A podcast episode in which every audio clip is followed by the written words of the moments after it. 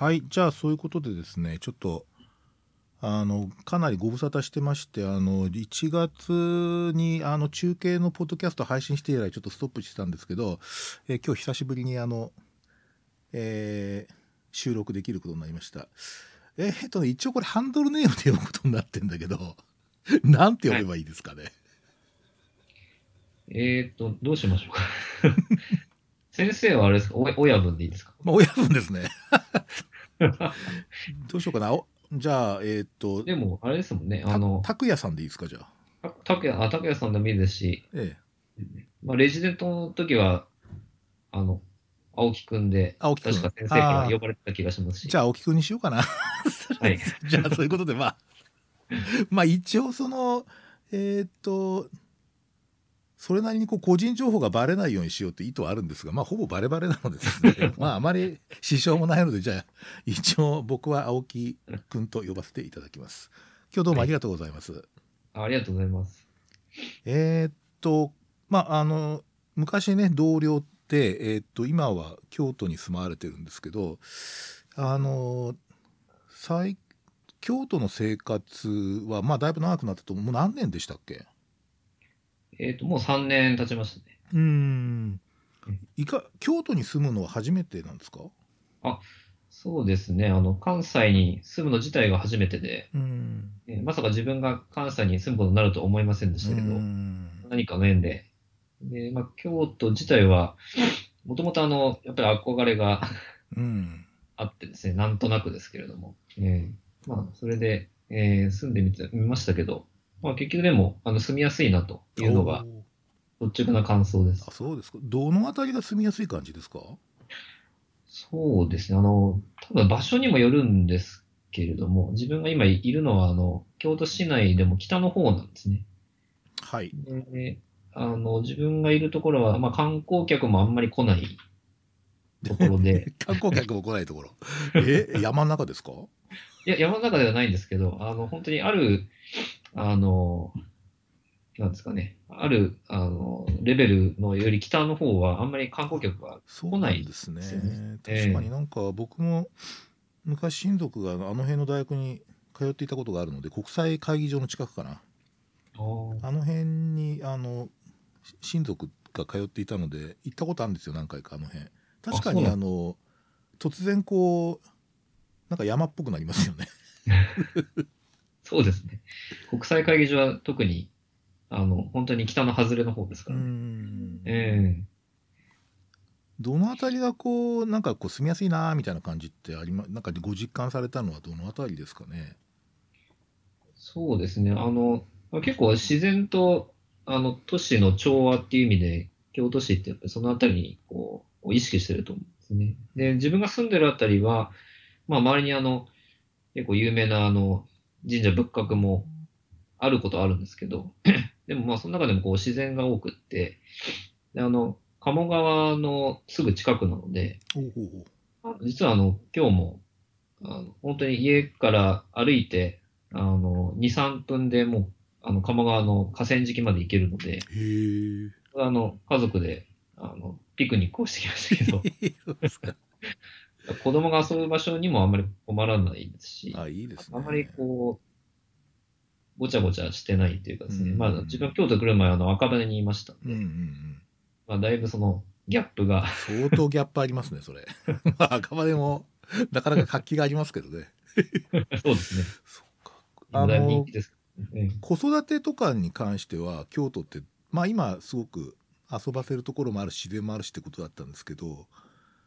そのあたりはあんまり不便も感じない感じ不便なことはないとは思いますけどね東京と比べてどうですか？子育てに関しては。えーあの、うちはまだあの、小さいので子供たちが、うんあの、学校に行ってないんですけうんど、うんうんなんですか保育所とか幼稚園が結構開放されてるんですよね。その、あ部外者にね。そこに通ってない人でも、そこにこう、あの、気ままに行って遊ぶことができるっていう。う。ん。ええ。結構そういうところがいいなと思っていて、ああふらっと、あの、行って、そこの子供たちと一緒に自分の子供が遊んだりとか、まあそういうこともできますし、うん。うん。あと自分が今住んでるところは結構高齢化が京都市の中でもあの進んでいて。子供がかなり少ないんですね。うん。うん。ええ。まあでもまあ、その分、あの子供が少ない分、こう、一人一人に、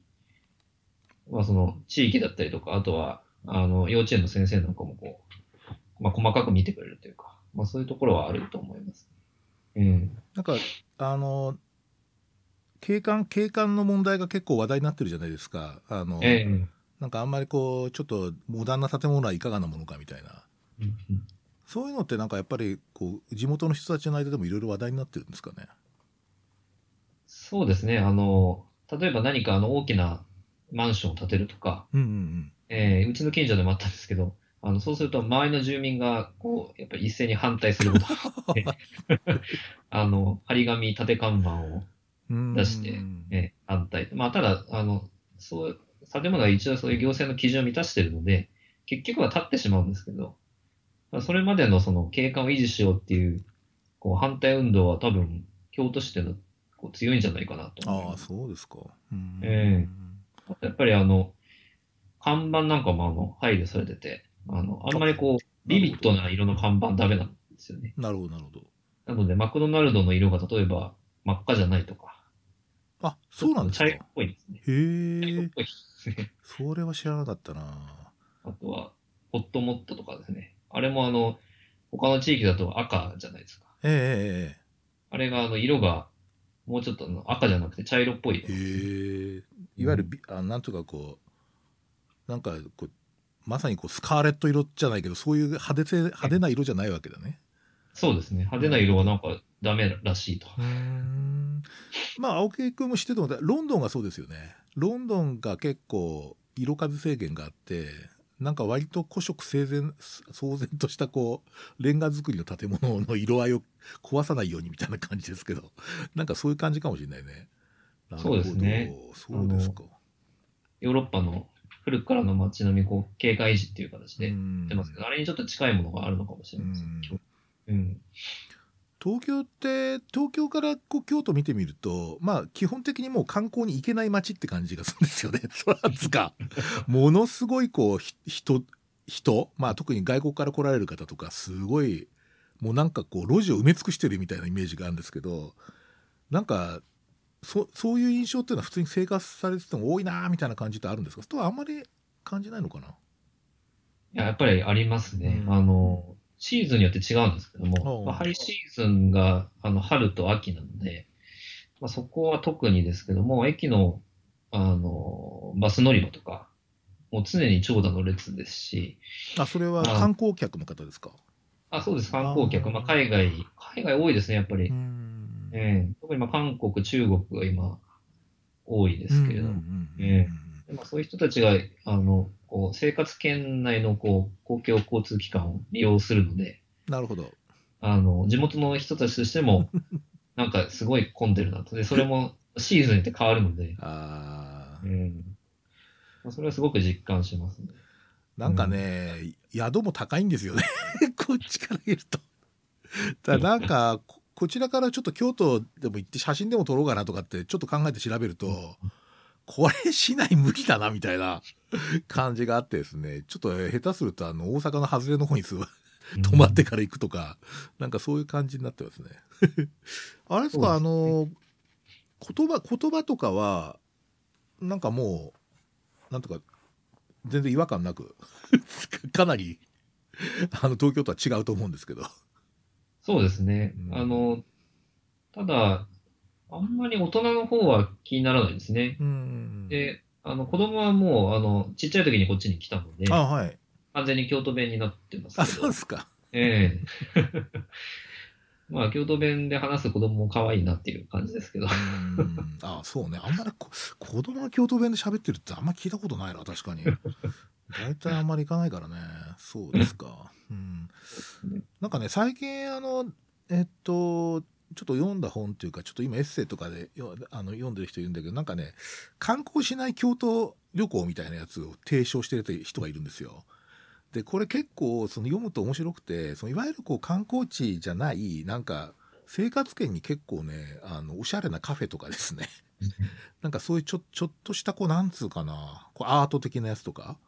そういうのは結構隠れてるって言うんですけどそういうのもやっぱりそういう感じですか？カフェあるなここにみたいなありますね。ああいいですね確かに、あの、おっしゃる通り、その、本当に観光の中心地は、どっちかというとやっぱり、あの、まあ、海外からの観光客を対象にした、ターゲットにしたような、まあ、日本人から見ると、ちょっとなんかうさんくさいなみたいなところが結構ある。これ日本じゃねえだろみたいな なるほどあの、きっと通の、あの、旅行者の方はそっちの方に行くと思いますね。うんうんうんええあの、うちの近くなんかもう本当に全然目立たないところに、例えばあの、古くから老舗の和菓子屋さんがあったりするんですけどおいいですねもうそういうところが、あの、こう長蛇の列を作ってるような、こう、もう超人気の、あの、和菓子店より美味しいんですよね、全然。やっわあいい話ですねなるほどなるほど、ぱり地元の人たちは知ってるんですけど、観光客まではやっぱりそこまで情報いかないと思うんで、えいや確かになんか昔俺すげえ若い時にあのグアム島行ったことあるんですけど。でグアム島であのなんかホテル泊まってじゃあちょっとなんか買い物に行こうかって言ったらタクシーのうんちゃんがいいとこあるから連れてってやるよっていう話をしてですね、そうかって言ったら本当にあの日本人の観光客だけいる外れの土産物屋に連れてったことが連れてかれたことがあるんですけどなんかそれをちょっと思い出しましたけどね。やっぱり地元の人はそこには行かないんだろうなっていうのはすごい感じるところですね。えええそしてタクシーのうんちゃんはよく知ってますね。おーええ特にあの個人タクシーのうんちゃんは。うん、ええあなるほどね。とええ京都観光、もし日本人でやるとしたら、個人タクシーとかお願いした方がいいのかな。そうですね。ただ、あの、あの接遇はあの全然、あの、会社のタクシーがすごいですけど。あんまり愛想は良くないっていう。えなるほど、そうか。いや、ありがとうございます。なんか、あれですか、まあ、あの、まあ、前の、あの、愛さんの時もちょっと PhD 生活についてちょっとお話を伺ったことあるんですけど、今は PhD 生活ですよね。えそうです。どんな、どんな、こう、生活のこう、リズムになるのかってすごい興味あるんですけど、まあなんかおそらくこうなんかこうもう一人で黙々と何かやる時とかそういうのもあるんだと思うんですけどなんかどんな感じでやられてるんですかね？あの、研究をやるときはやっぱり、あの、一人で黙々っていう時間が多いんですけれども、ええまあ、あの、今自分は PhD って言っても、あの、まあ、臨床もやりながらっていう形なんで、うん。まあ、臨床は 非常勤ですけうども、ん。大体、今、非常勤が4で、それ以外が6みたいな。大体それぐらいの割合ですね。ええ。でただ、あの、最近はちょっとその、子供が、ちっちゃい子供が生まれたっていうのもあって、あはいはい。の子育て、子守にこう使う時間もあるので、あんまりあの、研究に使う時間は、こう、ちょっと、だんだんだんだん、こう、あの減っているような感じなんですけど、ええ。まあ、あの、自分はあの、臨床研究の方で、うん。基礎研究ではうなんくて、うんあのプライマーケアの研究ですから、まあ、そうすると、あの、本当にどこにいてもできるっていううんうんうん。メリットがあるので、うんまあ、もちろんデータを集めたりするときは、その現地に行くとか、えーまあ、そういうことも必要なんですけど、まあ、それを例えば計画したりまとめたりとか、そういうときは、あの、本当にネットがつながれば、ネットがつながってパソコンさえあればどこでもできるので、いいね。じゃあカカフェでできる？あ、そうです。自分はだから、あの一番やってるのはカフェなんですね。あマジか。そうええ。ですか。なので、臨床が例えば午前中あって、えーそれが終わった後で、あの、カフェに移動して、午後作業するみたいな。なんかいいっすね。多いです。で、大学に行く機会は、あの、今はあんまり多くなくても大丈夫？ああまあそうですよね、ええ。なるほどなるほど。あのちなみにあれですか？先生の行かれてるあの大学の、P、PhD はあれですか？コースワークあるんですか？えっ、と、コースワークは一応あることはあるんですけど、あの、大体もう、あの、1年目、2年目でおしまいなんうんうんうん。ええ。あとはもう、まあ自分今、4年目に入るところくらいなので、はいええもう、あの、自由っていう、あいい、ええあそうやりたいことっていう感じですね。えいいですね。そうか。でえーっと、そうか、そうか、そうか。うん。あの、まあ、最近、青木くんあれですよね、かなり、あの、プロダクトが多く出てるんですけど、こうなんかこう論文執筆のちょっと僕ワークフローとかすごいいつも興味があっていろんな人に聞いてるんですけどうん。なんかこう、まあ、データ、まあ、論文書くっていうことね。書いたりとかあとそのなんだろう。あの文献をこう整理したりだとかあとこういろんなアイデアだとかそのいろんなこうなんていうのかな。昔言うと研究ノートみたいなやつとかをどんなワークフローでやってるかすごい興味あるしどういうアプリ使ってるかもちょっと興味あるんですけどそのあたりちょっと開陳してくれるとありがたいんですけど。なるほど。あ、わかりました。あの、そうですね。あんまり目新しいアプリとかは使ってはないんですけど、えっ、と、そうですね。まず、あの、計画してるときに、あの、先行研究を集めると思うんですけど、まあ、それは、あの、管理は、あの、メンデレーと、あとはエヴァノートね、やっていて、ええ、でも多分メンデレーはどっちかっていうともう本当にあのリファレンスを作るときに使うのがメインで、あの、まあ、整理、閲覧したりとか整理したりするのはエヴァノートが基本なんですけあど、そうですか。エヴァノートですか？あのエンドノートじゃなくて？エンドノートじゃなくてエヴァノートです。そうですか、ええ。なんかエンドノート使わない人って珍しくないですか？そんなことない？ああ、そそんなことないですね。最近やっぱりそういうメンデレーとかそういうあの無料でも使えるなるほどあの文献管理ソフトが出てるので、んまあ、エンドノートも、あの、買ったりとか、例えば研究費であの買ったりもできることはできるんですけど、自分はあえてそれは使ってないですね。なるほど、ねメンデレーはなんかこう例えば先生人にこう進める時のこうセールスポイントっていうかどんなとこがいいですかね？そうですね。まあ、無料なのが一番だと思うんですけど、うん。あとは、あの、まあ、最近は、あの、論文がどれぐらいそのメンデレーで読まれているかっていうか、た例えばそのメンデレーにその気に入った論文を、あの、気に入った論文とか読んだ論文を、うんあの、皆さん入れるじゃないですか。はい。ええ。で、それが、その、あの、この論文に関しては、世界中でどれぐらいの人たちが、あの、メンデレーに入れてるっていうのがわかるんですよね。そうなんですね。なるほど、えなんかそういうのを、へえ。そういうのにも参考になるかなっていう、どどのぐらい、どのぐらい読まれてるかとか、あの、どのぐらい、まあ研究者が多いので、メンデレー使ってる人ってなると、うんうんうんうん。そうだよね、うん。せ世界で見てもどの地域の、例えば研究者が、あの、入れてくれてるかとか、うんうん。そういうのがわかるっていう。う。ん。ああそうか。そうすると逆にそれ見るとまあ確かにこうキーアーティクルっていうかこれはほぼみんな必読だなみたいなやつっていうのがまあある意味わかるって感じですよね。そうですね。うんえ僕そのなんていうか、まあ、僕はこう結構あの趣味的にそういうのをやっているので あのあの青木君みたいにこう本格的やってるわけじゃないんですけどあのなんていうかこうれ文献集めるときにその網羅的にこうガーッといくタイプとなんかこうキーアーティクルからこう芋づる式にこう集めていくパターンと2種類あるような気がするんですけどやっぱりあれですかねあの書くとするとあの本格的に書くとするとやっぱりそ網羅的って感じですか？え自分はどっちかというと芋づる式ですね。ああ、意外ですね。なんか、網羅的にあのやるときはもちろんあるんですけど、ええそれは本当にあのシステムテックレビューやるときとか、そういうときで、あの、やっぱり、なんですか、もう今 Google も、がすごく使いやすくなってるので、Google スカラ Google スカラー、あるいはもう本当に Google スカラーじゃないー、Google Google そのもの。なるほど。で、あの、やっぱりあの、みんなが注目して、あの、読まれてる論文っていうのは出てくることが多いので、なるほど。で特にあの、そういったレビューからやっぱり芋づる式にやることが多いですね。え確かになんか、あんまり、ちょっとまあこれ言うと研究者の人に怒られるのかもしれないけど、あんまり読みすぎると止ま、キリがないでしょ。そうですね。えどっかで止めないといけないっていうのは、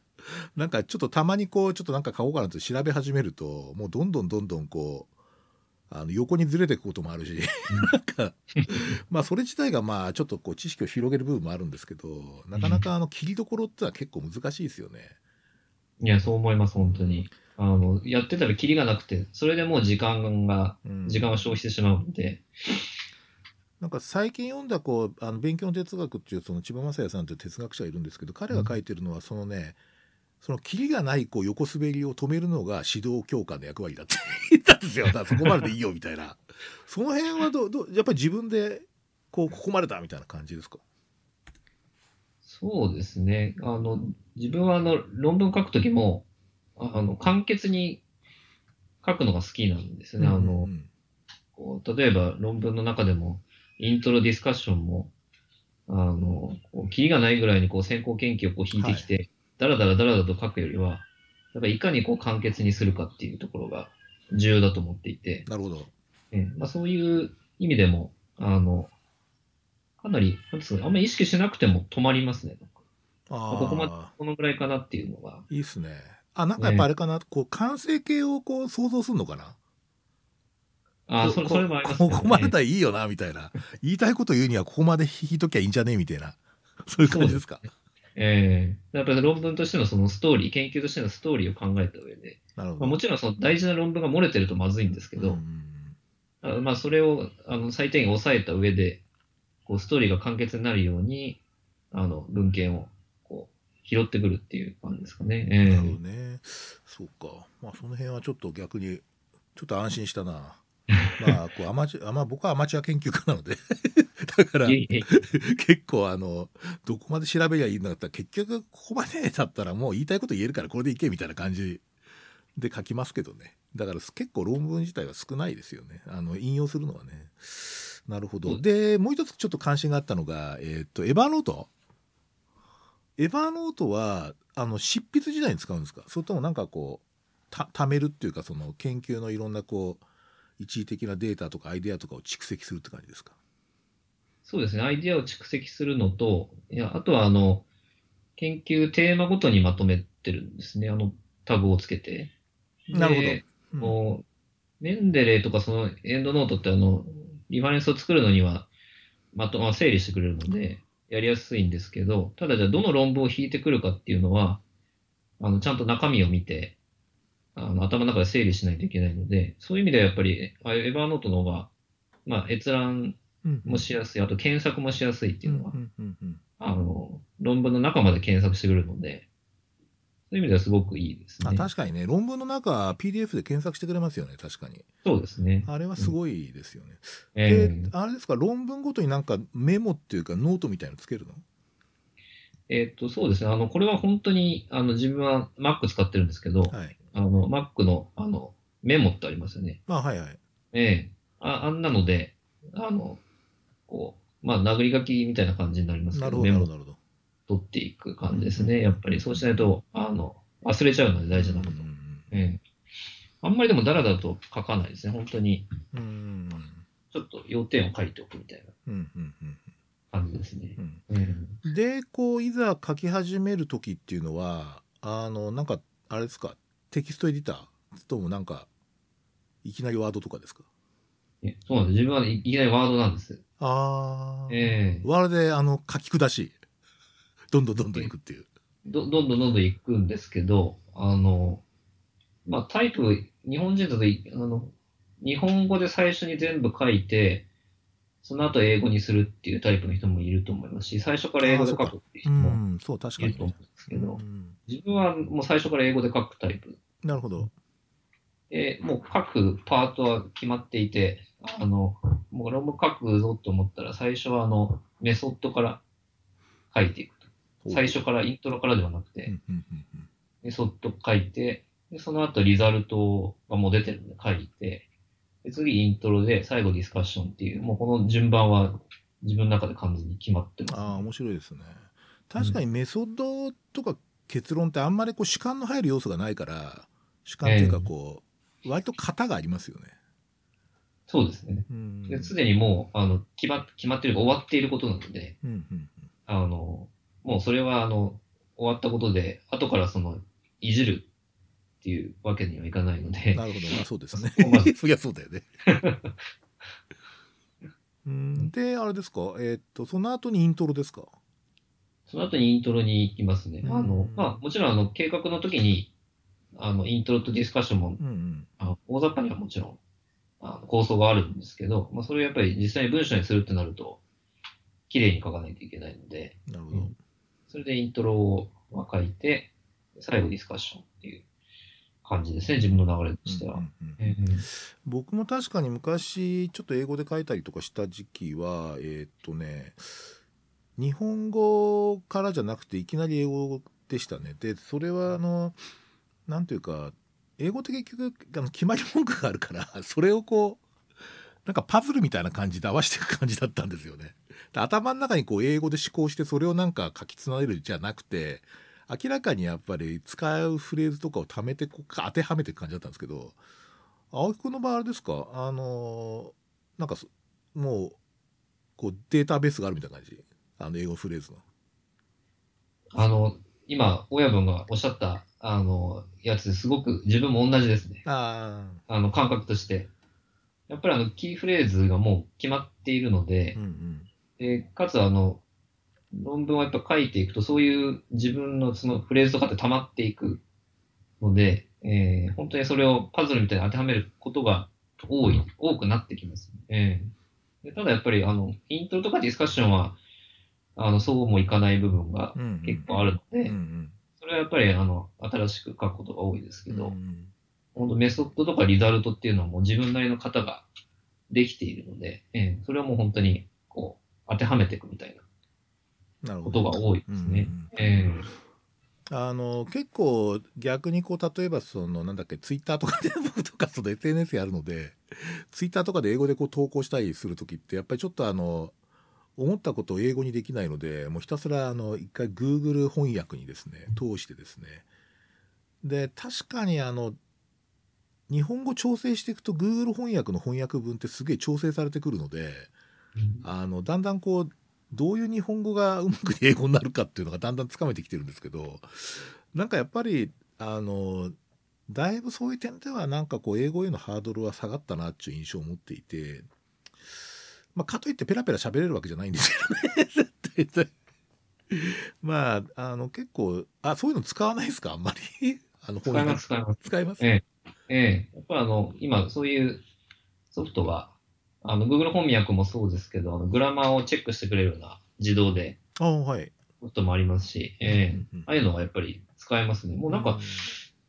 今そういうのってきっともう AI が入ってると思うんですけど、ああそうですね。あまあ、もう Google 翻訳明らかに AI ですよあれ。そうですね。一回向こうに全部言ってますからね。ええ。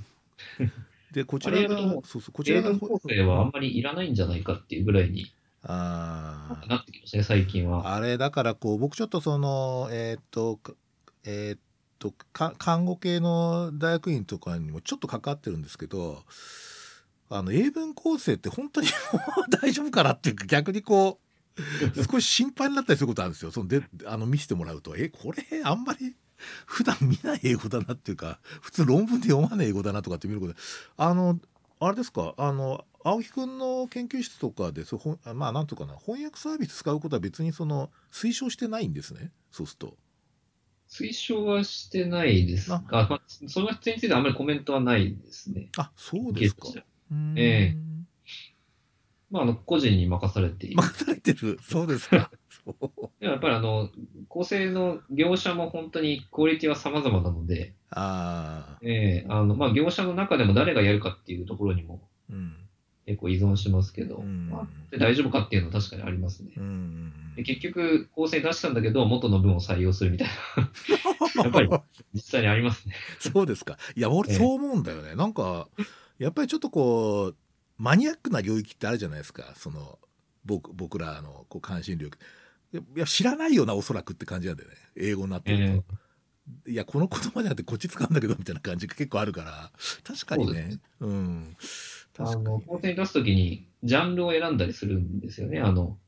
あ、はい、はい。で医学の中でも内科とか。うんうんやっぱりあの、頼んでるとそこにあんまりこう、家庭医療とか、プライマーケアってなかなかなくって、ないよね。ええなんか地域医療って書いてあったりとか、うん。一般医学とかって書いてあったりとなるほど、か、なるほど。ええそういうちょっと独特のタームっていうのはなかなか構成業者、あの、得意じゃないんでしょうねうん。我々の業界の。いや、おそらくそうだと思いますよ。ええ大体あの日本語でもね内科ちょっと言っちゃうとまずいからあの内科学会の査読者は言葉が理解できないんですよ。で僕があのあなんだっけな前あのかえっ、と家族図だったかななんかのあのは話とかいろいろやったらこういう言葉は使いませんみたいな。いや使わないって普通使うんだけどこれって でその家族図自体もそのこの方式で書き直してくださいってきたのが、まあ、いわゆる人類遺伝学会のああの家系図なんですよ。いやこれはあの いわゆるこう遺伝学的な書き方なんだよ我々のジェノグラムっていうのはそうではないっていうファミリーセラピーから来るんだっつんでわざわざ本も紹介したんですけどその後梨のつぶてであのそのままでいいですって話になりましたが つうかその結構ねあのまあそういう点でも我々の領域はニッチだなと思いますけどただまあこちらがちゃんとあの言ってんだから信用してほしいよなみたいな感じはちょっとありますけどね。そうですよね。あのあれですかちょっと先ほどの英文まあこの間すごいたくさんアクセプトされてるんですけどなんかこうあのリバイスの時になんかこう英語自体を直されてくるってことはあるんですか？あ、それもやっぱりあります。中にはあります、ね。ん。ええ。まあ、そんなに、あの、ひどい修正というか、うん。ここもここも直してよみたいなリストがバーってくるみたいなことはほとんどないうんですけど、ね、まあ、あのええあの、ここのフレーズはこうした方がいいんじゃないかとか、ね。そういうのは確かにありますね。あのちょっと変なほら我々ってこうあのちょっとこう受験英語の弊害があってね例えば漢詩とかってやっぱりいまいち本当に分かってないじゃないですか、えああいうのって直ってくることあるんですか？ここは「ザ」じゃねえとか 中にはあります。ああるんですねやっぱり実際ありますね。ああと前自分がなんか言われたのは、ザが多すぎるとか。ザが多すぎる。あ、ザ、それはザ、ザって出ちゃうと、そうね。なんか別の形容詞つけろとか。が、あの、推奨するようにこう、やってたんですけど、やっぱり、あの、向こうのネイティブの人からしても、うんきっと個人差があるんだと思うんですうよね。ん。うん。そう面白いね。ザ。ザをつけないで書くとすると結構難しくて、複数形が形容詞かなんかつけないとダメでしょ。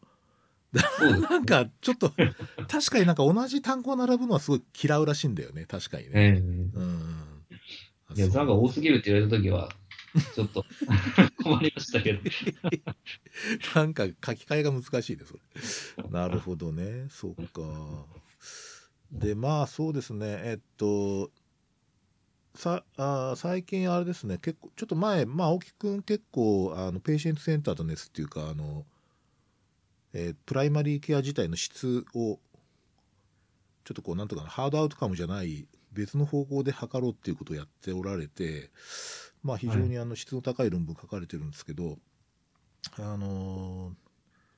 そのあたり、まあ、おそらく今、青木くんの一応メインテーマではあるんですよね、そこが。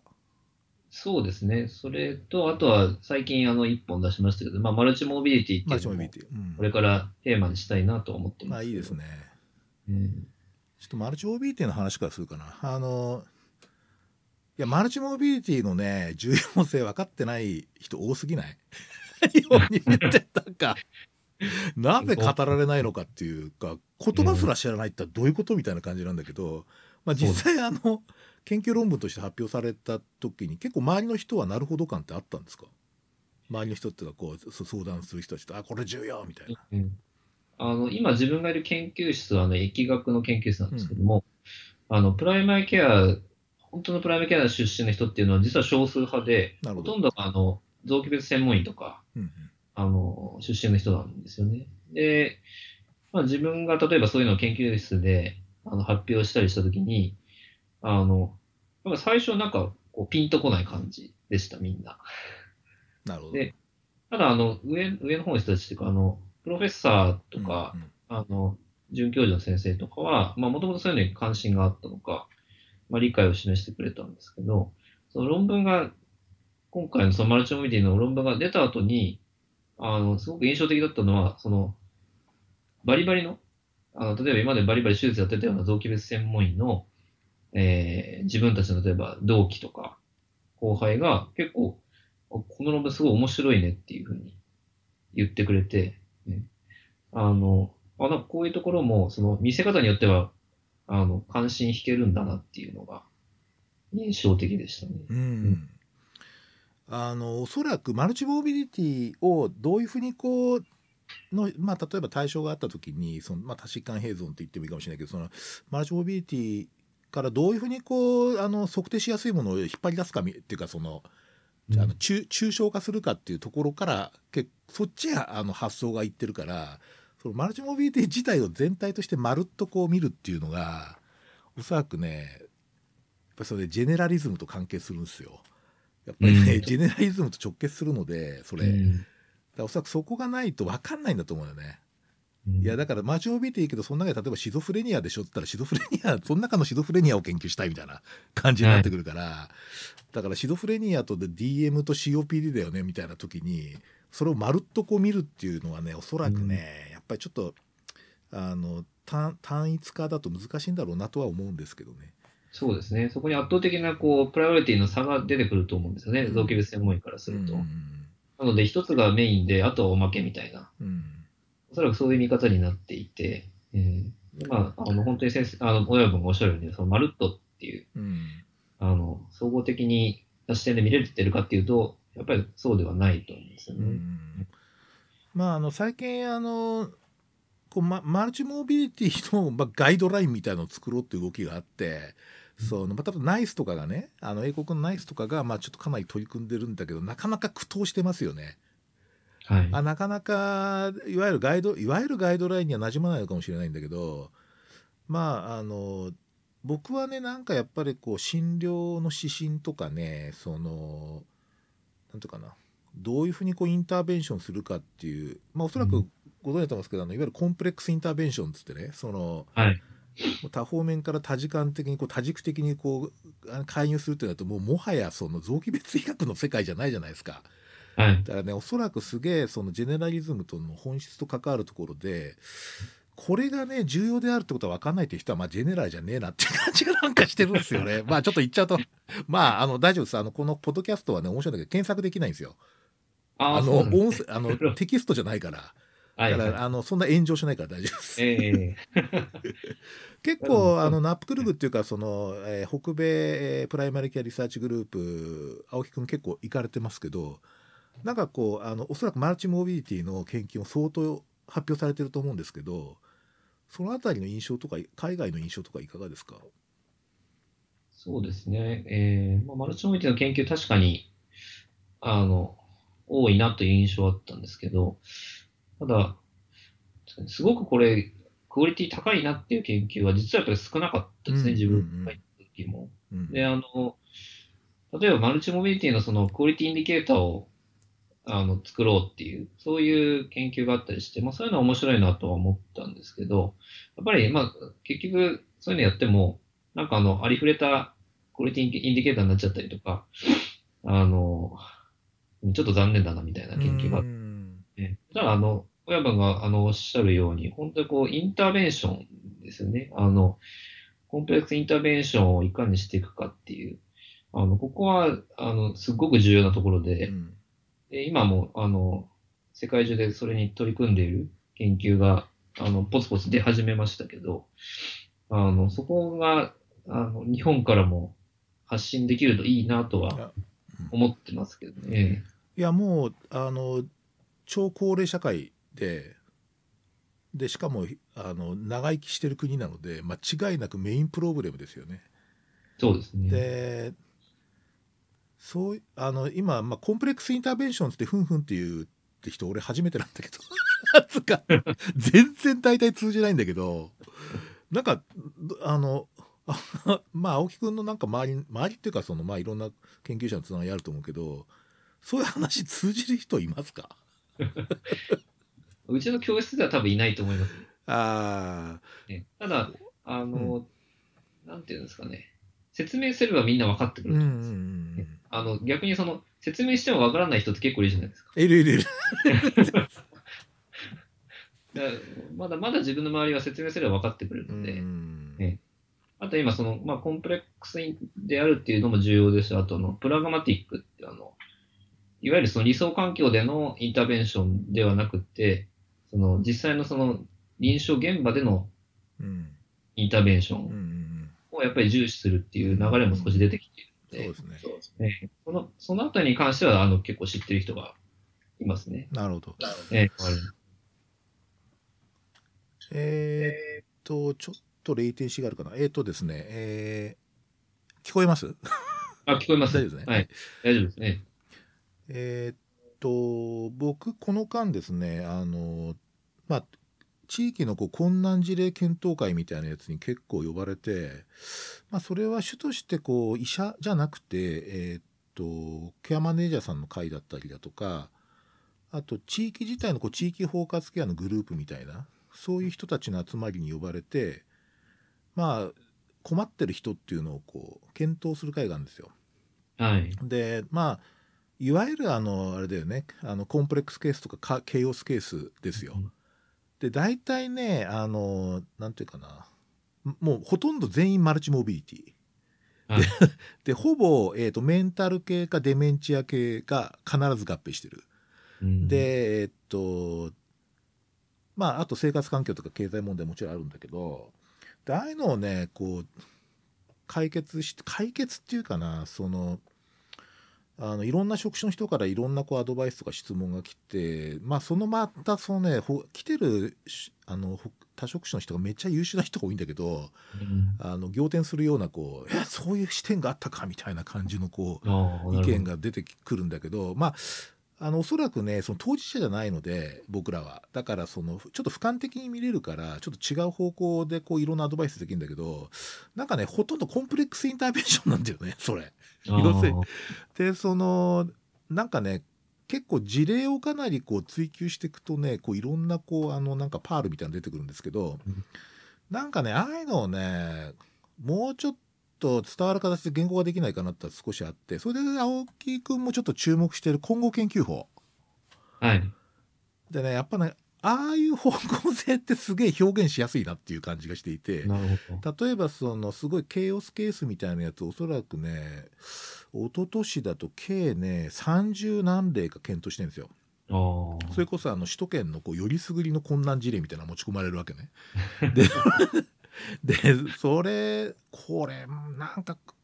ちょっとなんとかなんないかなと思ってるんですけどそのこうあの実際あ、まあ、今後研究法ってまあちょっとこのリスナーの方知らない方いらっしゃるかもしれませんけど、まあ、シンプルに言うとあの質質的研究と量的研究を統合するっていうまあ基本的にはそういうイメージなんだけど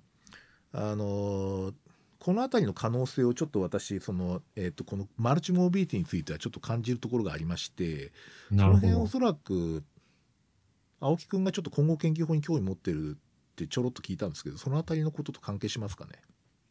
そうですね。あの、まずあの先生が、あの、親分がやってらっしゃるあの、この事例検討会は、フェイスブックなどでも、ちょくちょくあの、あの情報を見させてもらうんです。が、すごく興味深いですよね。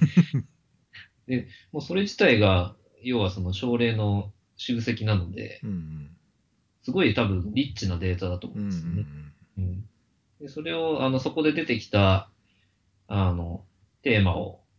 まあ、質的にも量的にも、どちらかの、どちらの方向でも検討するっていうのは、なんか、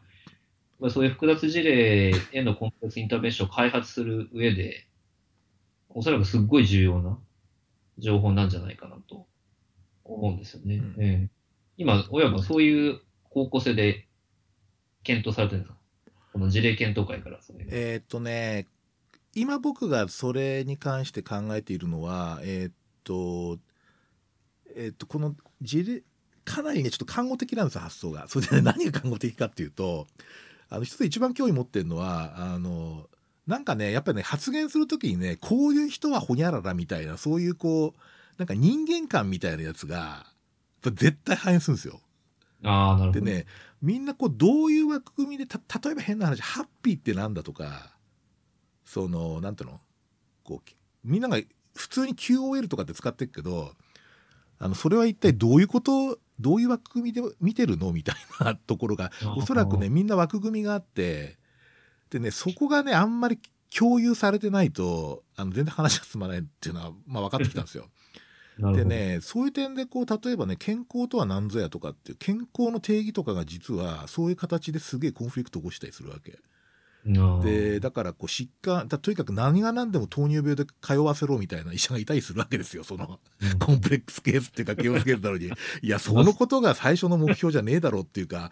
そのこと自体が目標になってるのは変じゃねえみたいな感じでみんな思ってんだけど、まあ、医者はそうは思ってないみたいなそういうところがあってですね、あの結構そういうこうあの隠れたへ、え健康の枠組み健康感とかね。そういうのが結構でねそれをね検討してる分野っておそらくね看護学なんですよ。うん。でね看護理論ってそのメタメタ理論って言ってそのか看護理論はいくつかほあの例えば看護とは何かとかってあるんだけど実はね健康とは何かってそれから、ね、人間が生活するとは一体どういうことかみたいなことを結構基礎的に検討してるんですよねか看護理論って。でねこの辺りの枠組みっていうのが結構そのなんか使えそうな気がしていてその共通言語を作るのに。よくよくその地域包括ケアでこうあの規範的統合って言ってそのなんとかな価値観の共有が重要だとかって言うじゃない。だけど、まあそれは患者さん第一でいきましょうみたいなそういう話っていうのはその共有する価値観ともちょっと違っていてなんかねもうちょっとねあの枠組みつ検討のための一つは枠組み作れないかなと思ってるんですね。はいでそれが実はけ、うん、結構ね介入をね工夫がそこから出てきたりするんですよ。なるほど。でその後のフォローアップのこうあの人どうなりました？みたいな話聞くといや先生あの時検討されたここんなことやってみたらこんなこと聞いてみたら実はすげえ情報が出てきてそれがこうきっかけになってちょっと前進みましたみたいなそういう話もあるんですよね。だからおそらくねコンプレックスインターベンションのその原型はねおそらくそういうんじゃないかと思ってるんですよ。でまあ僕らやっぱり論文でしか見れないから そなんつうかまあいろんな人がいろんなことやるんだなとは思うんですけどええ。あのおそらくね実像はそういうのかなと思っていて実は本当にやられてんじゃないかっていうのが。だからコンプレックスインターベンションとして思われるものをなんかこうその構成要素みたいなやつをちょっと質的に一応テマティックアナリストとかで分析したいなって感じはしてるのね。ええ。うん、ただこれちょっと定用化まだ難しい。で定用化でもし今後研究法でやるとするとあの、まあ、実際にこう三十数例のあの実際のこう疾患疾患自体の頻度ってどういう感じで分布してるのかとか、ええあのそそういうことは分かるよね。でそれはそれとその質的なデータと合わせてやると結構説得力あるんじゃないかななんて思ってたりするんですね。それがちょっと今すごい関心があるところなんですよ。これはなかなか介護系の人のつながりができたのでいやこすげえできたんですよ。この2年ぐらいで。なんか全然思わぬところにいろんなつながりができてですね。介護系すげえたくさんつながりができたから、まあ、この辺りやっぱりすごい重要だなっていう感じはしてるんですよね。はい。そんな感じが僕の感じです。CFD でやってますもんね。CFD で関係のイベントもされてますもんね。そうなんですよ。ちょっとそれもあってね結構看護は相当その実はマルチモビリティの問題にもキーになるんじゃないかと思っていて、うん。まあその辺のこうアナーキーさがいいよね。プライマリケアっぽくて。これこれ医者の研究ですかって言われるやつが一番いいんですよ。やっぱり それはすごい好きですけど、うん。そこが、あの、褒め言葉ですね。じゃあそうですよ。これは絶対間違いない、そうねそうですか。親分がおっしゃってた、その、タームっていうか、まあ、共通言語うん。を、あの、作る、まあ、作るというか、あの、そこに関する研究っていうのは、ちょっと、あの、関連があると思うんですけど、あの、自分は最近、あの、すごく疑問に思ってるのは、まあ、地域包括ケアの中に含まれるんですけど、在宅医療うん。ですけど、あの、まあ、やっぱそういったコンプレックスな方が多いじゃないですか。その中で、その、重要なアウトカムって何なんだろうなっていうのが、やっぱりあの、海外含めてよくわからない。まあ、あの、日本のその在宅医療制度っていうのが特殊なのっていうのもありますけど、その、まあ、どんなアウトカムを目指すべきなのかっていう、うんこれについて、あの、研究してみるのもなんか面白いなと思っていて、まあ、他のその近い領域、例えば緩和ケアとか、まあ、それこそそのマルチモービリティとか、ね、そういうところで似たような研究は確かにあることあるんですけど、まあ、それはちょっと直接日本の在宅医療に外装もできないなと思っていて、なんかそういう、あの、親もやられてる内容とちょっとあの近いうん。部分があると思ったので、えこれあのまあ日本の場合在宅医療がなぜか医師主導じゃないですか。うん。で結構そういう国って少ないですよね。あの諸外国では。であともう一つはそのまああのそういうこう業界？そういう業界があって。え でそこの話をねいろいろ聞くとねちょっとこれ極論かもしれないんだけどあのその業界の間の人同士がお互いをどう評価してるかっていうとあのねおよそねあのね見取りの数なんですよ。つまり見取りの数が多ければ質が高いっていうふうに思ってるその分野の専門家はめちゃくちゃ多いと思います僕。ああ、そうなんですね。そうだから家で見取るっていうのがどうも在宅医療の医者から見たアウトカムではないかというふうに私は見ています。あそれは面白いですね。うん、でおそらくねそこに価値を置いてる人はすごく多い。うん。うん、あのなんていうかな結構僕とかはですねあのもう一つ興味があるのは在宅医療って、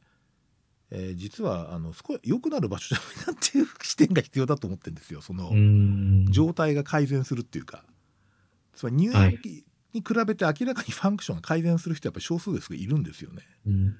あと入院中食べられなくてもこう退院すると食べられるようになるとか良くなるっていう。だ僕ね改善っていう視点からね在宅のアウトカムを見てる人って僕ほとんどいないと思うんですよ。うんあの良くなって動けるようになりましたとか とかいやもう在宅卒業してあのなんていうかなあの外来に通えるようになりましたとかなんかそういうことってあんまりアウトカムとして評価されないんですよ業界的には。はいでね僕ちょっとその2点から見るかなと思ってます。なるほど。ああそれはすごい面白い視点ですね。うん確かに。自分はそういう経験ありますね。うんうんあの、すごく良くなって、なんでこんな良くなるんだってぐらい良くなっちゃう人が 中にはいますよね。うん。もう確かに改善の場として、それは、ちょっとこういう日本の制度ならではかもしれませうんんね。うん。そうなんですよあの割と DPC で早めに返されてで在宅で状態が良くなっていきますっていうことは実はあまりね言われてないと思うんですよ僕。うん。あの実際良くなってるんだと思うんですよ DPC だから あの途中で帰ってくるから家で良くなんだけど、だからこう良くなる人の構成要因とかねそのどういう疾患の人が良くなるのかみたいなことっていうのはおそらくねすげえ知りたい人多いと思いますよ。うんうん、あの連あの退院調整とかやってる人ねああいう人すごい知りたいと思うな。そうですね。うん。面白い。うんなんかね今日めちゃくちゃディープな話になってるんですよ。これリスナー聞いてもねほとんどわからない人多いと思うんだけど。まあいいかこれでって感じですけど。あとね青木くんのまあ今まあ今までっていうかこれからもやるんだと思うんですけどその質の評価プライマリーケアのクオリティを測定しようっていうやつは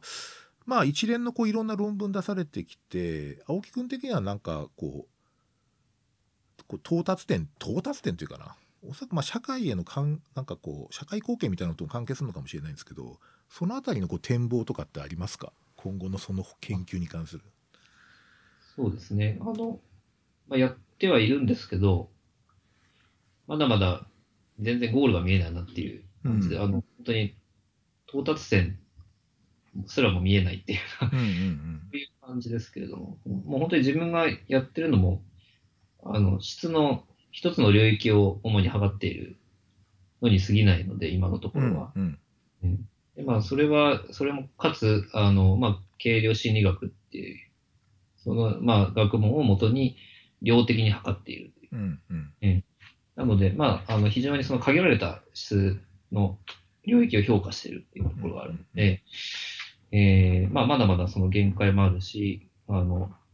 本当にまだ日本でも、プライマリケアに評価哲学の部分が多いので、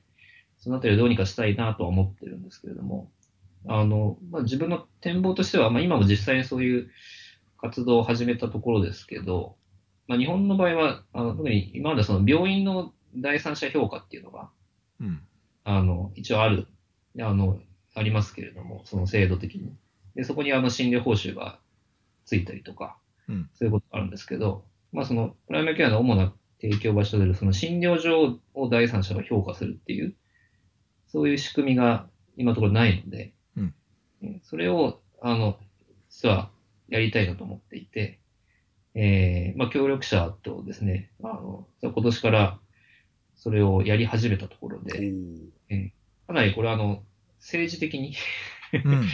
あの、ハードルが、あの、いろいろとある。んいやそうでしょうね。が、うんうんうん。えまあ、そのあたりも、あの、考慮しつつ、うんうん。えこれが、あの、できるかもしれないようなところと協力しながら、うんうん。えーまあ、そういうのをやっていくと。まあ、それは、その一つとして、その、自分が研究していた、その、 patient experience みたいな、そういったその患者中心性の質の評価っていうものをもちろん入れながら、もっとその、日本の場合って、あの、診療所はやっぱり個人開業医も多いっていうのもあって、うん本当にもう structure の部分から、あの、質がバラバラだと思うんですねう。んえーなので、まあ、そこを、まあ、できるだけ、やっぱり測って、見える化して、で、あの、全体の質を向上させていきたいみたいな、えーそういうことをやっていきたいなと思ってますね。なるほど。えーまあ昔もあの病院評価機構ができ始めた頃っていうのは、まあ、ほぼねあのなんとかな、まあ、無視の世界でしたね。だからこんな こんな受けても意味ねえんじゃねっていうのが何のためにあの受けんのとかっていう話が病院評価機構もすごい多くて最初全然そういう対象がなかったらしいですね。でその後まあだんだんだんだんこうあの受けることってよなんかこう質自体を見直す機会になるとかね、まあ、外に看板出せるとかそういうことがまあ結構重要なんだろうと思うんですけど、うんまあ、日本の場合僕はあのなんていうかなあの国家試験がまあなんとかあの更新制じゃないので医師の場合はい。あのなんかやっぱりおそらくねえっと診療自体のクオリティを何らかの形で証明するっていう時代が絶対来ると思っていてで、まあ、その一つだとは思いますよね。であの英国なんかだとほら例のそのいろんな事件 あの例えば、えーなんか GP が麻薬たくさん出しちゃったとかですね。そういう話とか、その assisted suicide を行ったんじゃないかとかなんかいろいろそう倫理的な問題が絡んで結局その GP も更新制っていうかなその一定報告をしなきゃいけないっていう。であのこの間僕たまたまその英国から来られた先生にちょっとお話聞いてどんな風にやってるのかって聞いたらあのねレジデンシーみたいなんですよ。で一つはログ外来ログをちゃんと出せっていう。でどんな患者をどういうあの見てるんだっていうのをちゃんと出すってこととあとねなぜかポートフォリオね。でポートフォリオはなんか QI 活動とあとね SEA なんだよね。要するにその振り返り付きのなんかそういうレポートを何通か出させるっていう。それからあとその、えっと、受けた講習会の証明書このくらいを提出させるみたいですけどやっぱりねログをつけるっていうのはすごくねあの習慣化されたみたいですね。外来どういう患者をどういうふうな数で見てるのかみたいなことがまあ結構だから割とそうまあみんな嫌だって言ってるみたいですよ面倒くさいって言ってるみたいだけど まあ僕結構ね日本でも現実的な落としどころでそのあたりはあるかなって思っていてなんかやっぱりおそらくプライマリーケアの場合ってその、えっと、割と小規模でえ医者もかそんなにあの大集団でいるわけではないのでうん。なんかちょっと障害教育的ななんとかな形のにはあーこう内容コンテンツ入れると結構受け入れやすいかもしれないなとは思いますね。ただまあ日本の場合開業医って言葉は GP ってことじゃないからね。はいあれあの営業形態なんで。経経営形態だけなんで何らあのなあのコンテンツとかクオリティは全く意味するものではないのでうんそのあたりでどういうところをターゲットにするかっていうところが一番ですよね。だ僕ね在宅在宅じゃないかと思うんですよね。在宅やってるとこの在宅の質。うんでこれはあの内容じゃないコンテンツそのものじゃないですか在宅やってるってあの、はいプライマリケアやってますじゃなくて在宅やってますっていうのは。だ僕ねむしろそっちにねあのクオリティの評価をつけた方がいや僕進めやすいと絶対思います。そうですね。うんえーおっしゃる通りで、本当に。あの、政治的にもやっぱり、そこは、あの、含めるべきだと思っていて、まあ、うんまあ、在宅医療って、あの、本当にブラックボックスの状態なので、うん何がやられてるかすら分かってないという、うんうんえーまあ、状態で、やはりあの、そこで、まあ、まず何をやられていて、で、さっきの話につながるんですけど、結局その何がアウトカムなのかっていう、うんうんまあ、あの、結局何を目指すのかっていうのが分からないと、どういうストラクチャー、プロセスがいいのかっていうのが見えてこないので、まあ、そういう方向性で、あのやっぱりあの在宅医療も評価していく必要あるかなと。そうですね。ええ今関わられてるプロジェクトって主として外来をターゲットにしてるんですか？えっと、外来とあと在宅もも入れようと、入れたいと。で、あの、ターゲットは、あの、まあ、最初はですね、最初はっていうか、これが、あの、ゆくゆくは最終的にターゲットになるかもしれないですけど、やっぱりあの、まあグループプラクティスをやっている、うんあの、本当にその日本で、あの、家庭医療、在宅医療を、えー、まあ、質がたい在宅医療、あの、家庭医療を提供しているであろうような、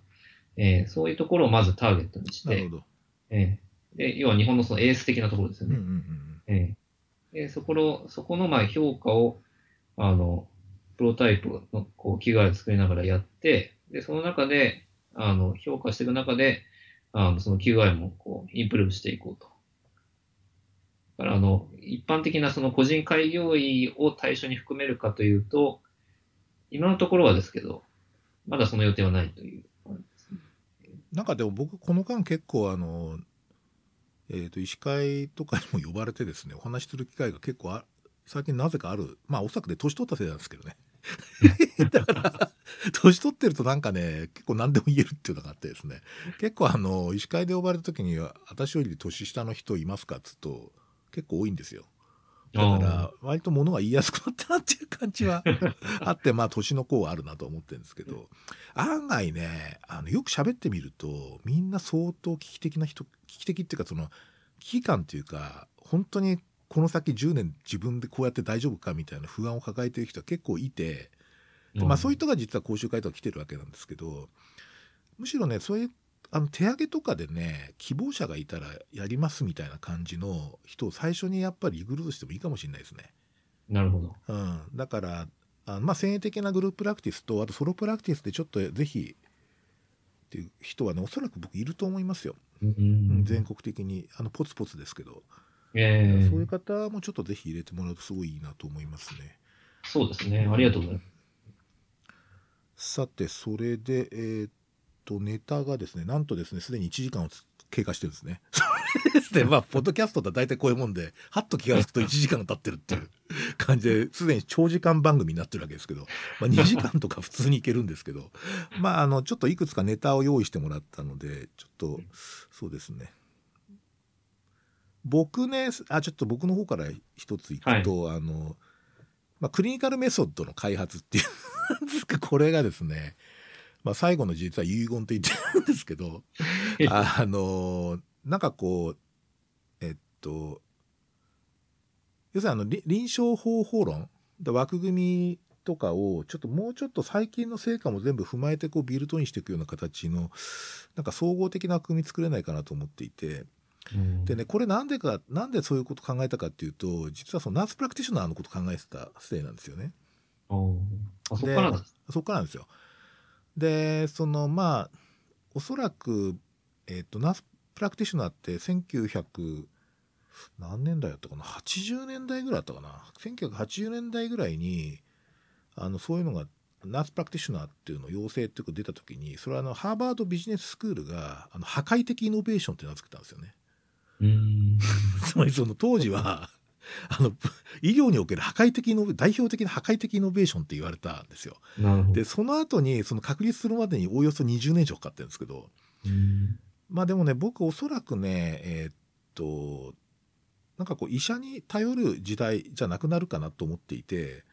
まあ、特にその権限の異常とかってすごく増えてるしそれから職業間のこうバウンダリーっていうかこう境界がすごい曖昧になってきてて、まあ、僕はそれすごくいいことだと思ってるんですけど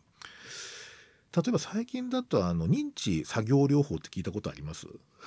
はい。認知作業療法ってあのぼ僕あの実際骨折して作業療法したからそれつうかよくわかんないけどやっぱり手を動かしたりこうなんと指を動かしたりするっていうのがまあ作業療法ってイメージがあるじゃないですか。でそうじゃなくて頭の作業療法なんだよね認知の。うん頭の中のそのだからねこれねほ患者指導一般全部入るんですよ。であと行動変容とかも全部入るのでなんかめちゃくちゃすげえあのひ広い領域なんですよね。うん。でこれになるとこう例えば管理栄養士だとかその看護師が目指したこととか、まあ、医者がやってる行動変容とかも全部かぶってくるから、まあ、おそらくそのそういうあのし職能のこう境界ってのはどんどんこうお互い相互浸透的になってきててもうもはやその医者らしさって何よとか医者しかできない仕事とかっていうことがバカバカしい時代になるって僕は絶対思っていて、であのそういう点でこうあの看護師もですね実は非常にこうあの特にそのさっきの multimorbidity とかってケアの側面がすごい重要じゃないですか。はい。いわゆるその薬物療法とかじゃなくてうんでそういう時にすごいやっぱりあの相当中心的になってくるのかなと思っていてでただその今の nurse practitioner ってほぼその、えー、と大学院の修士へ行かないと行って行くと行って卒業すると、まあそのえー、と nurse practitioner の業界っていうか協会が、まあ、認証を出すっていうことなんだけど国家資格ではないんですよね。あのそうそうそう。で今の流れ的にはですねどうも全く今のスタイルでは増えないので、えーとね、認定看護師を持っていてプラスその特定行為研修をきちっと終了すればそれは日本型の NP と言っていいんじゃないかっていうことになってるんですよ。で,、でだから結構僕ハードルが下がるっていうか割とアクセスしやすいあの資格になるかなっていうのが一つともう一つはですね、えーと、今のその外来の看護の状況を見るとほぼえっ、ー、とね NP って結構ね看護外来やってるんですよ。例えばあのストーマ外来とかあるじゃん。はい。ああいうこう専門外来やるんだよね。うん、でそれはねほぼ200床以上の病院なんですよ。ほぼ。でね200床以下の病院には全然いなくて診療所にはもっといない。うん、つまりプライマリーケア領域に NP 来てないんですよまだ日本は。専門家には来てんだけど。そう例えばそのプライマリーケア領域で NP の仕事っていうのは可能かっていうのは実は僕非常に今興味があるところで、あの結構ね海外の文献も当たったんだけどすごい面白いんだけどその例えばその NP がいいですかドクターがいいですかって聞くと年お年寄りは医者が好きな人多いんですよ。ところが子供を連れたお母さんとかは実は結構あのちょっと心配で来るって人多いじゃないですか。そうするとちょっとこう相談すると安心したりするのであからあとちょっとこう気の置けない感じでこう相談できた方がすごいありがたいってことで実はねナースとか NP を希望される方が多いっていうデータがあるんですよね。でこれ僕自分のとこでちょっとこう経験してもやっぱりあの、えーと、うちで研修中のナースがまあえっ、ー、とあのえーと、待合室でこう新刊できたようなお子さんのところに行ってどうしますした？って感じで聞いた時にすごいこうあのすでにそこで問題解決したりするんですよ。それでそれで診察室に入ってくると「あ先ほど看護師さんとお話してすごい安心しましたありがとうございます」っつって「よかったね」っつって帰るっていうそういうあのことも結構あってですねあの結構ねニーズがニーズっていうかその役割すげえあるなってすごい思っているんですね。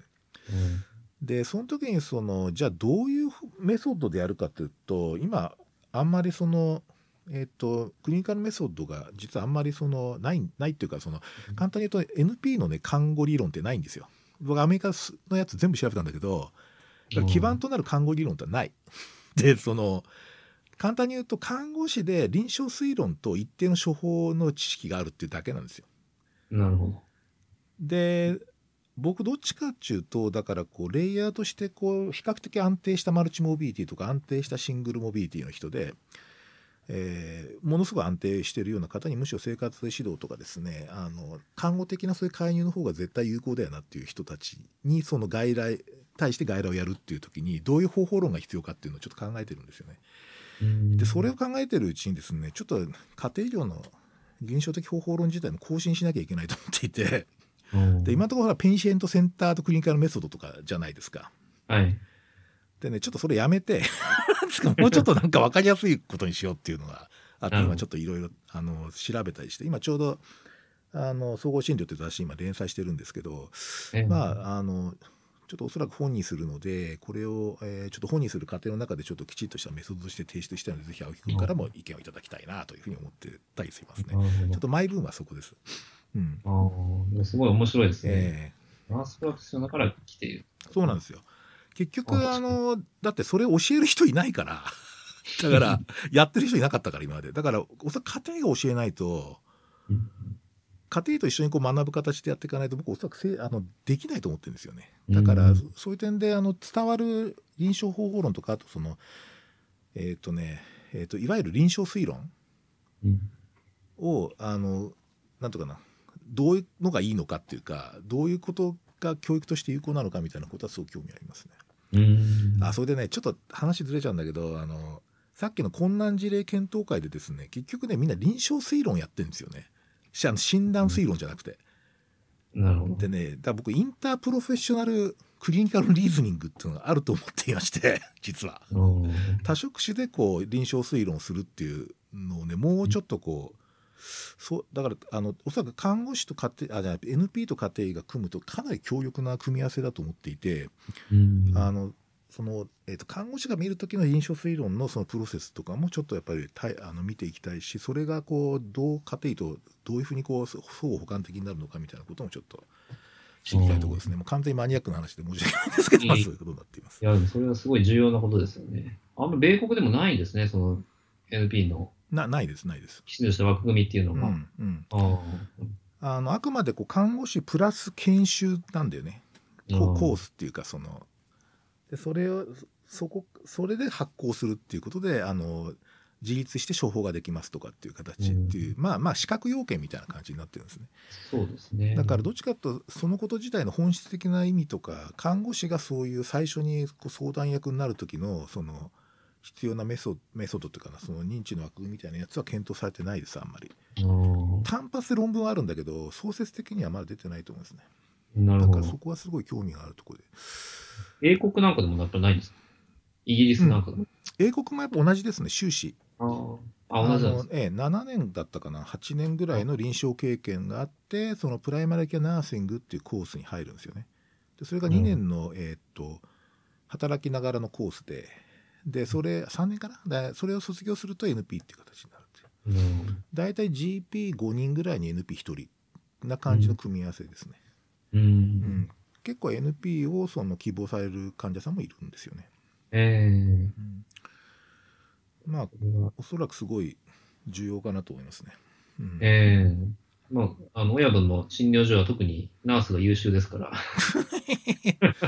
いや確かにこれちょっと今年は実験的じゃないけどちょっと少しそのあたりの試みをやろうとマジに思ってっていうかやるつもりっていうかやるんだけど そのそれでちょっと何が課題なのかってことをもう一つ抽出しないと分かんないからまずやってみてって感じですね。最近完全に僕仮説立ててから動くタイプだってことに気づいたんですこの年で。お こう例えばほら実現しそうなことの証拠を集めてよしいけるっていう動くタイプととりあえず仮説立ってやってみようぜっていう感じで見ると結構ビビリなんだけど割とね仮説設定型ってことに最近気がついたんでちょっとそれをい それ意外でしたね。やそうなんですよ。意外にあのいやちょっともうやっちゃおうぜみたいな感じっていうのは 結構ある。まあおそらくあの危険なやつは気が付くと思うんですよ動物的かみたいなので。ただまああのこのことに関してはかなり僕相当あの時代が要請してるなと思っているんですよね。海外でも適用できますね、それならば。そうなんですよ。だからまあそうそう。だから普通にあのなんとかなあの看護理論のそのえっと提提示っていうかなそのレビュー的に検討するっていうのは全然学術的にもありな形なんで、うん。それはちょっとあの付き合いのある看護学部の先生とちょっと共同してやろうかと思ってるんですよ。ああ、そう学術的にそういう、まあ、理論とかフレームワークが本当にその正しいとか適しているかっていうのは、これですか、あの提唱した後に仮説検証的な研究を繰り返しながら、やっぱり確かめていく感じなんですね。いや看護理論はねそうじゃないですね。ああ、なるほど。なんかやっぱりこう直感的にこれはいいって感じ。で使ってあとやっぱりね本で出るんですよね。ああ大抵。あの論文というよりも本で出るからその本がどのくらい読まれるかとか結構マーケティング的な要素がすごい強いと思います僕。あだからそういう点でこうあのフィロソフィカルな研究なんですけどあの、なんていうかなどうこう皆さんの心をつかむかみたいなところで結構決まってる気が僕はします。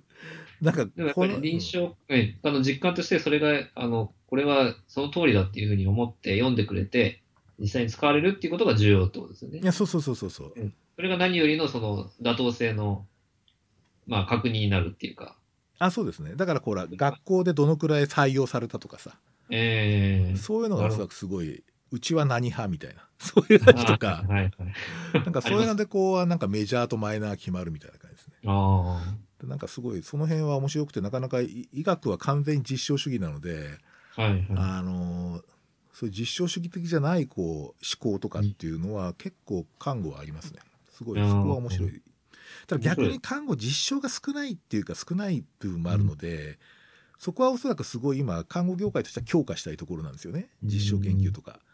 そうですよね。やっん、ぱり医療的研究に強い人がまだ看護の業界少ないです、そうなんですよね。うん。まあ、まあ、医者はその逆ですけど。まあそうですね逆だからうまくやるといいと思うんですけどね。そうか。あとは振られたネタ。うーん。まあ今社会的還元についてはちょっとお話しされたんですけど、はいなんかこうネットワークのあり方みたいなやつもちょっと青木くん出してますけど、あ研究者ネットワーク。これはなんかどんな感じですかえっ、と、そうまあ、あの、プライマーケアの場合って、あの、他の業界とちょっと違うのは、そのネットワークをじゃあ研究者で作ろうってなった時に、ただじゃあ、あの、患者のサンプル数を増やすっていう目的だけではないと思うんですよね。うんむしろそうではなくて、こう、あの、他学術的な、あの、ほいろんな領域が、あの、混ざっている、ミックスされているので、まあそういう意味で、その、いろんな人たち、まあもちろん量的研究者が史跡研究者とコラボしたり、あるいは、まあ史跡研究者同士で、あの、違うバックグラウンドを持った人たちがコラボしたりとか、そういった、あの、ものが多分求められてると思うんですけど、うんまあ、海外の方がやっぱりまあ、ナップクレブとか見てても、うまくいってるなっていう。その、例えば、あの、ああいう学会に人類学者が普通に来たりとか、うんうんまあ本当に、あの、学際的にやってるので、まあ、素晴らしいなと思うんですけど、まあ、そういうのは例えば日本で、まあ、例えば日本全体の、その、プライマー研究のじゃあ発信力を上げていこうとかってなった時に、そこはきっと避けては通れないと思うんですよね。うんうんだからいかにこう、まあ、い今の段階だとこう、大学の中では、あの、ちょっとしたネットワークあるんだけど、じゃあ大学同士とか、あるいはもう大学だけじゃなくて地域の、あの、医療機関でも今研究やってるところが、あの、あるので、親分のところも含めてですけど、そういうところでこう、いかにこう、研究者同士でネットワーク組んで、えー、まあやっていくかっていうところが、まあ課題なのかなと思っていて、うん。まああの自分たちも試験的に、あの、本当に若手の、自分たちの同世代の、あの、家庭医療の研究者で、こう定期的にスカイプをやるみたいなことを、あの、ちょっと始めたりはしているんですけど、また、まあ、それとは別に、あの、学会レベルで、うん。あの、そういった、あの、場を設けるっていう話も今ちょっとうん。出ていて、あただ、まあ、どれくらいうまくいくかちょっとわからないんですけど、うんうん。結構あのまあ例えば人文社会科系とかのその研究者とまあいろんなこうコラボしたりするのも一つ重要な点だとは思うんですけどはい。なんかやっぱりその今のその日本の大学のある種のこうクライシスっていうか こう例えばそのあの社会的に一体文学部は何やってんですかみたいな そういうことが問われちゃったりなんかしてですね。ちょっと妙な状況になってるしあとやっぱりまあ科研費頼みみたいなねそういうこうなかなか息の長い研究がしにくい環境だったりとかちょっと大学がなかなか厳しい状況だったりするので実はこのことはあの人文社会科系の人もちょっと僕今その出入りしてる大学とかだといらっしゃるんですけどはい。やっぱりその、まあ、すげえシンプルに言うと身分がねすげえあの不安定なんですよね 聞くと。やっぱ、り、なんかすげえ短期のこう非正規雇用みたいなもうまたブラックじゃんとかって思うところが結構あるんだけど、まあ、あれだとなかなかちょっとね余裕持って他の領域にこう例えばコラボしようみたいな感じの余裕のある人がなかなかこういなさそうなんだなっていう印象は持ってるんですけど、まあ、青木君がいるところはねあの割と歴史のある総合大学なんでそのあたりは結構いろんな交流とかあるんですか？そうです。あることはありますね。ただ、うーん、あんまり、あの、